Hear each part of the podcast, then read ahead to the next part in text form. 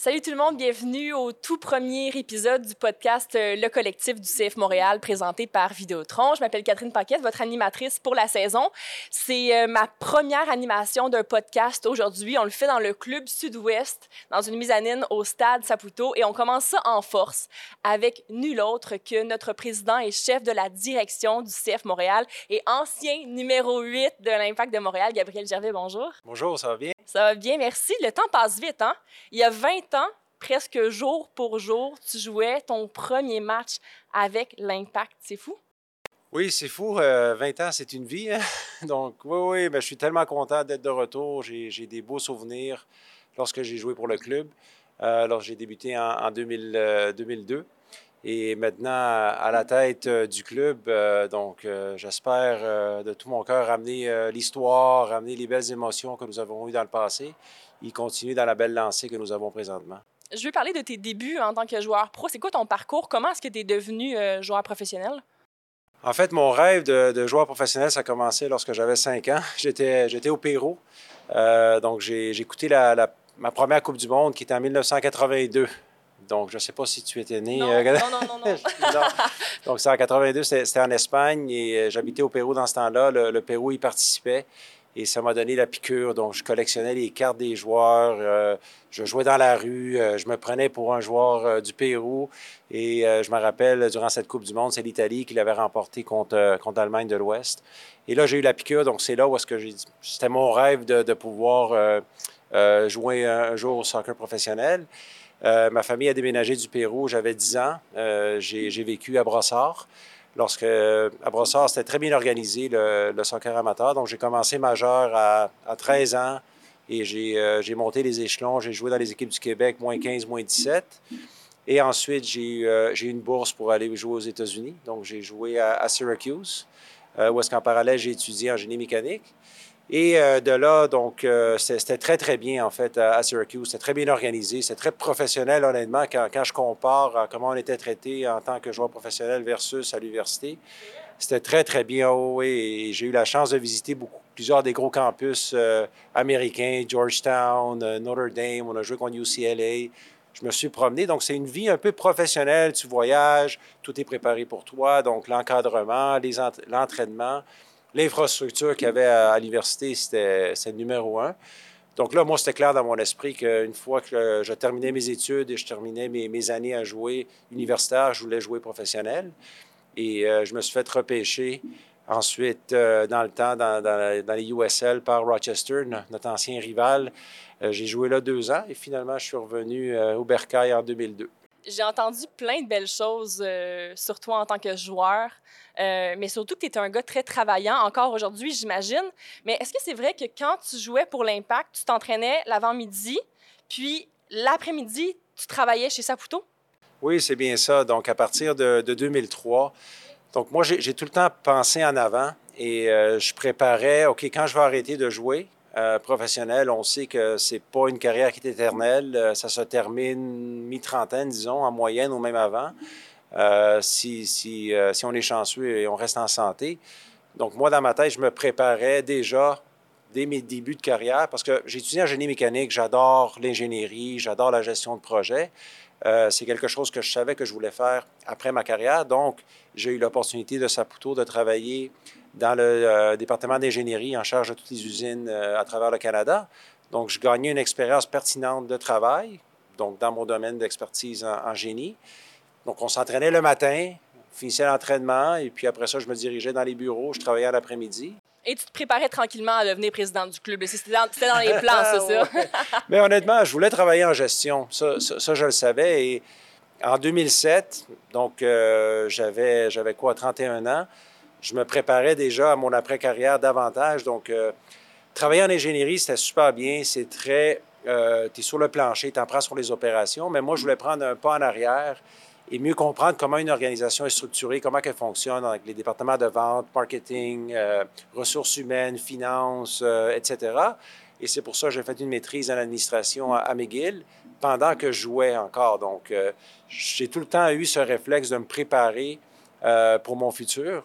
Et euh, ça a été une très bonne école pour moi dans, tous les sens de, faire cette maîtrise euh, en gestion pour prendre un recul Et ça m'a beaucoup fait apprendre sur la gestion humaine. Oui, il y a tout le volet technique, financier, opérationnel, mais il ne faut pas oublier les gens dans tout ça, l'interaction avec les gens. Et aussi, j'ai pris quelques cours de marketing. Euh, ça, j'ai un regret. J'aurais dû en prendre plus, honnêtement. Euh, mais ça m'a ouvert les yeux vraiment sur le monde des affaires. Et euh, c'est ça, j'ai arrêté de jouer en 2008. je vous dirais, j'aurais peut-être joué une année ou deux, ou peut-être essayé de me rendre jusqu'à l'MLS, mais j'ai une blessure qui m'a un peu forcé à, arrêter. Mais je t'ai rendu là, j'avais 33 ans et j'étais prêt aussi à relever d'autres défis. Je trouve ça génial qu'on on enregistre le podcast ici dans le Club Sud-Ouest parce que derrière toi, on a le mur de la renommée. C'est pas n'importe qui qui peut euh, voir son nom sur un mur de la renommée de la fenêtre de son bureau. Quand même, c'est un gros accomplissement pour toi? Mais c'est sûr, je, suis très fier. Ça, a été un des, accomplissements que, je suis le plus fier dans, ma vie. Et euh, écoutez, j'ai travaillé fort. Euh, j'ai pas travaillé j'ai pas tout donné au club pour avoir mon nom là. C'est en travaillant fort, en faisant les bonnes choses dans le terrain, hors le terrain, qu'on est récompensé. Je suis à côté de mes, grands amis euh, Greg Sutton et Nevio Pizzolito. Petite anecdote, Nevio Pizzolito, je vous disais tout à l'heure que j'ai commencé les équipes du Québec moins 15, mais j'ai joué avec Nevio. On était dans la même équipe, moins 15, moins 17. On a grandi ensemble, on jouait un contre l'autre. Et finalement, nos chemins se sont recroisés. Euh, ça a été mon, mon camarade en défensive pendant toutes mes années, avec qui j'ai eu beaucoup de succès. Ça a été quoi sa réaction quand il a appris que tu devenais président? Ah, il était super content. Oh, j'ai reçu euh, plein de textes des anciens joueurs. Euh, en fait, c'est drôle. Ce matin, j'ai eu ma, ma, première, mon premier comité d'anciens joueurs et Greg et, et Nevio en font partie. Donc, Parce que justement, on veut les impliquer plus, ces anciens joueurs-là. On veut les impliquer. On veut plus retourner à à notre source, à notre histoire, et c'est eux qui représentent l'histoire. Et la beauté de notre club, c'est que c'est les joueurs locaux qui ont bâti à la base cette équipe. OK? Et ça, honnêtement, avec toute transparence, je crois qu'on l'a perdu à travers les années, surtout quand on est allé à l'MLS, car la base de joueurs n'était pas nécessairement des joueurs québécois ou montréalais ou des gens qui sont arrivés et se sont assimilés avec notre, notre communauté. Mais maintenant, on le voit de plus en plus que c'est des jeunes qui montent de l'académie, et qui maintenant sont avec le grand club. Donc, c'est important et les Nevio, les Greg de, notre équipe, eux, ils représentent vraiment notre histoire, donc c'est important de, les mettre de l'avant. Est-ce qu'on a dans les plans futurs de le garnir un peu plus, le mur de la renommée? Oui, cette année. On oui, oui, on veut avoir un nouveau membre. Euh, donc, euh, je ne vais pas le dévoiler maintenant, mais à suivre, à suivre. Euh, je veux parler de l'académie. Bon, moi, j'ai des contacts à l'académie. Euh, Patrick Leduc? Oui, entre autres. Ah, mais parlant de Patrick Leduc, est-ce que ça fait drôle pour toi de travailler avec d'anciens coéquipiers de l'Impact, Patrick Leduc, euh, Simon Gatti, Eddie Sebrango. Eddie Sebrango?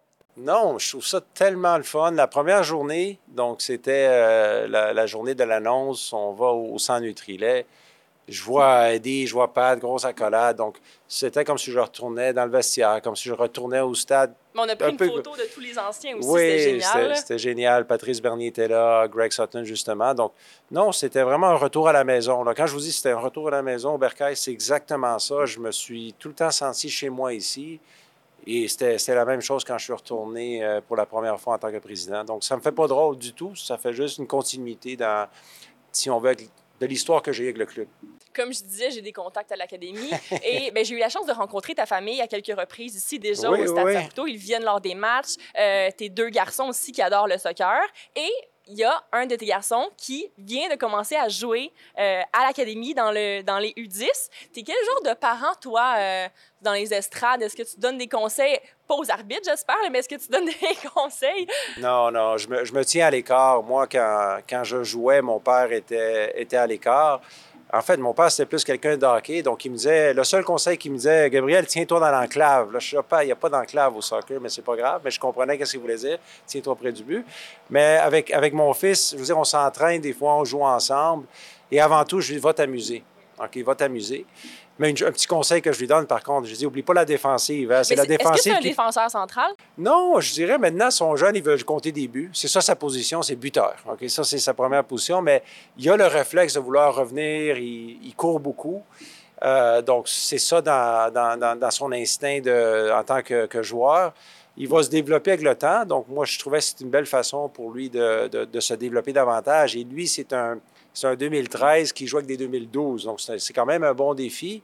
Et honnêtement, moi, je, suis estomaqué du talent des jeunes déjà à 9-10 ans. Et euh, en fait, une petite anecdote, cette semaine, c'est ma conjointe qui est allée, puis elle, s'appelle Catherine. J'ai dit, Catherine, va voir les jeunes jouer des U10, tu vas pas croire les choses qu'ils font avec leurs pieds, puis la vitesse d'exécution. Et, je vois la différence, honnêtement. Euh, c'est leur jeu de pied, ils peuvent toucher avec la gauche, la droite. Moi, je pense pas que j'étais à ce niveau-là. Euh, lorsque j'avais leur âge, honnêtement. C'est incroyable la formation que les jeunes ont à l'académie euh, sur le terrain, à l'extérieur du terrain, puis les installations qu'on a aussi. Là, je ne sais pas si les gens sont au courant. C'est une ancienne caserne de pompiers qu'on a toute revampée en centre d'entraînement. On rentre avec l'empreinte digitale. Puis les jeunes sont, tu sais, comparativement à toi dans ton temps, là, euh, j'imagine que tu n'avais pas ces installations, ces gyms-là, ces terrains synthétiques, les terrains naturels. On est vraiment chanceux de, de nos installations. Ah, c'est clair. Moi, je jouais dans des parcs, euh, je jouais dans la rue à leur âge. C'était pas si euh, contingenté, organisé. Et tu apprenais un petit peu naïvement, qui n'est pas mauvais non plus d'avoir ces réflexes plus que, que tu joues pour jouer, c'est moins encadré. Donc, tu es plus libre de t'exprimer d'une certaine façon. Mais si je regarde le pour et les contre des deux, euh, j'aurais tellement plus préféré avoir cette structure, cette formation et aussi, je dirais, mentalement. Et, on le voit maintenant dans, le soccer professionnel à travers le monde, des jeunes de 17-18 ans peuvent percer et peuvent faire la différence sur le terrain. Moi, le seul qui me vient vraiment à l'esprit, qui était même avant ma génération, qui était un jeune prodige, c'était Paolo Maldini. C'est un grand défenseur italien qui, jouait l'AC Milan. Je pense qu'il a percé euh, l'équipe première à 16 ou 17 ans. Et sa première Coupe du Monde, c'était en 1990 c'était un adolescent. Et il jouait avec des plus grandes équipes à domicile. Donc, je me demandais comment, comment ce jeune de 17-18 ans, mentalement, avec toute la pression qu'il y a en Italie, de jouer en sol italien, il a été partant, il a eu euh, une très bonne Coupe du Monde et après ça, il a, il a grandi pour être un des plus grands défenseurs, sinon le plus grand défenseur de tous les temps mais j'en voyais quelques exemples. Maintenant, on en voit plusieurs. Que, il y a beaucoup de jeunes qui, sont capables de percer rapidement puis qui font une différence. J'ai juste un commentaire négatif. Moi, quand les jeunes arrivent de l'académie, puis ils m'appellent madame, Là, et moi, la première fois que Rida ou Jean-Niel Assis m'ont appelé madame, j'étais comme, non, je pense que c'était l'an dernier ou en 2020. J'ai comme, non, non, non, pas de madame ici, mais c'est ce qu'on leur enseigne. on parle, on parle de, oui, le talent sur le terrain, puis euh, les qualités techniques, mais également comment se comporter. Il y a vraiment un, des cours de, pas de psychologie, mais de comportement là, à l'académie. Oui, c'est euh, côté nutrition, côté comportement, hors terrain, sur le terrain vous voyez les gens. Donc, c'est une éducation générale. Et, et l'autre chose que je trouve formidable, et moi, j'ai tout le temps aimé de combiner le sport avec les études ou le travail. Donc, d'avoir le programme de sport-études, c'est unique pour les académies oui, on a dans des MLS. classe aussi à l'académie. C'est fantastique. Donc, les jeunes peuvent s'épanouir à travers le sport. Mais je trouve ça très important qu'ils continuent à, à, étudier puis avoir une, une formation, car c'est un mince pourcentage qui vont rendre à la Grande Ligue. Mais s'il y en a certains qui se rendent à, je ne sais pas moi, 18, 19 ans, et on voit qu'ils ne percent pas nécessairement, mais que les portes peuvent être ouvertes pour euh, l'université américaine, un peu comme moi, continuer à se développer. Il y a une autre opportunité à travers les repêchages de revenir dans la, dans la Grande Ligue. Euh, on je commence à les voir, ces, ces produits-là? Euh, Mathieu Choignard, Rida, James Pantémis, plein de joueurs aussi qui sont, qui sont prêtés en CPL. C'est un peu la vision du club de former les joueurs de A à Z, puis ensuite de les revendre? Exactement, c'est de les former. Et quand on les forme, il, faut aussi écouter le joueur. OK? Il y a certains joueurs qui vont dire Moi, mon rêve ultime, c'est d'aller en Europe. On entend, par exemple, Ismaël le dire, on a entendu Kamal euh, Miller ou même Alistair Johnson. C'est leur rêve ultime. Si nous, on peut être une plateforme pour réaliser ce rêve, c'est une belle histoire et on va continuer à le faire. Et les gens, ils vont s'attacher aussi. Oui, OK, ils vont pas nécessairement être sur le terrain chaque semaine, mais on peut suivre leur histoire. Et le meilleur exemple que je peux vous donner, c'est à Vancouver, Alfonso Davies, prodige, il a été vendu à, Bayern Munich pour 10 millions, je crois. un camp de réfugiés, c'est une histoire hallucinante. Lui, il se développe, il s'est développé à Edmonton, il est allé dans les académies de, à Vancouver, il a joué pro quelques années. Il a été vendu à Bayern, il a gagné la Ligue des champions, les titres là-bas, il aide sa famille. Je veux dire, c'est fabuleux. Donc, OK, Alfonso Davies est allé là quelques années, mais il y a eu un impact énorme, comme s'il avait joué 20 ans. Et les gens sont attachés puis vont le suivre. Donc, nous, on peut vivre ça aussi. Et, là, avec la Coupe du Monde, c'est le Canada se qualifie pour la première fois depuis 1986. On a plusieurs joueurs qui risquent de jouer à la Coupe du Monde. Et je pense, là, si je me trompe pas, que ça va être la première fois que le club va avoir des joueurs qui jouent présentement au club qui vont participer à la Coupe du Monde pour la, pour la première fois de l'histoire de notre club. Euh, quelles répercussions ça va avoir euh, sur nous, selon toi? Mais sur toute notre communauté, je pense que c'est formidable. Et pour les jeunes, comme je donne l'exemple de Mathieu, mon fils qui, qui est à l'académie maintenant, il va, il va regarder ça, puis il va pouvoir toucher ce rêve. Donc, il va pouvoir dire, ça moi, je peux... l'air inatteignable, c'est pour moi, personnellement, quand je le vivais, j'étais dans l'équipe nationale. Même dans l'équipe nationale, ça semblait tellement difficile de, se rendre. Donc, oui, j'ai tenté le plus possible de me rendre à mon rêve. Je n'ai pas réussi, mais là, c'est justement ça, c'est atteignable. Le, Canada a franchi une, barrière psychologique, je vais dire aussi, qui sont capables, qui croient en eux. Et ça a pris un processus avec John Herman, l'entraîneur, de se rendre là. Là, ils ont ouvert la porte. Et là, on sait que la Coupe du Monde vient en Amérique du Nord en 2026. Le Canada y sera. Donc, c'est fabuleux que. Donc, moi, je pense que la Coupe du Monde, avant ça, avant tout, ça ouvre vraiment pour que les jeunes puissent rêver. Et pour nos, joueurs, c'est de vivre quelque chose d'extraordinaire. Et, pour ceux qui veulent se rendre en Europe, mais quelle meilleure plateforme pour y arriver en, en performant? Il faut juste qu'ils continuent dans leur lancée, puis ça va bien aller. Donc, je trouve ça vraiment fabuleux. Est-ce qu'il y a euh, un projet de développer un volet euh, féminin à l'académie ou des joueuses féminines? Est-ce que c'est toujours dans les plans du club? Oui. Oui, c'est dans le plan euh, du club, donc à travers l'académie, d'avoir des partenariats avec, avec Québec Soccer, avec le gouvernement, pour être en mesure d'avoir un centre de haute performance qui est aussi visé vers les, les, les, jeunes joueuses. donc, ça, c'est encore en construction, c'est pas final, mais c'est sûr, c'est une priorité. Mais en toute transparence, le plan à court et moyen, moyen terme ici, c'est pas d'avoir une équipe professionnelle féminine, mais on veut quand même développer le côté féminin. Notre, mission, euh, tu la connais bien maintenant, Catherine, c'est vraiment, tout d'abord, c'est redonner aux communautés et développer le soccer à travers la province. Euh, donc, c'est le soccer en général. C'est pas juste pour les, les, les, jeunes hommes, mais c'est aussi pour, pour, pour, les jeunes femmes. Comment est-ce qu'on veut redonner à la communauté? On a été faire une journée bénévolat il y a la semaine dernière. Euh, c'était vraiment génial avec Projet Harmonie. Qu'est-ce qu'on veut faire d'autre?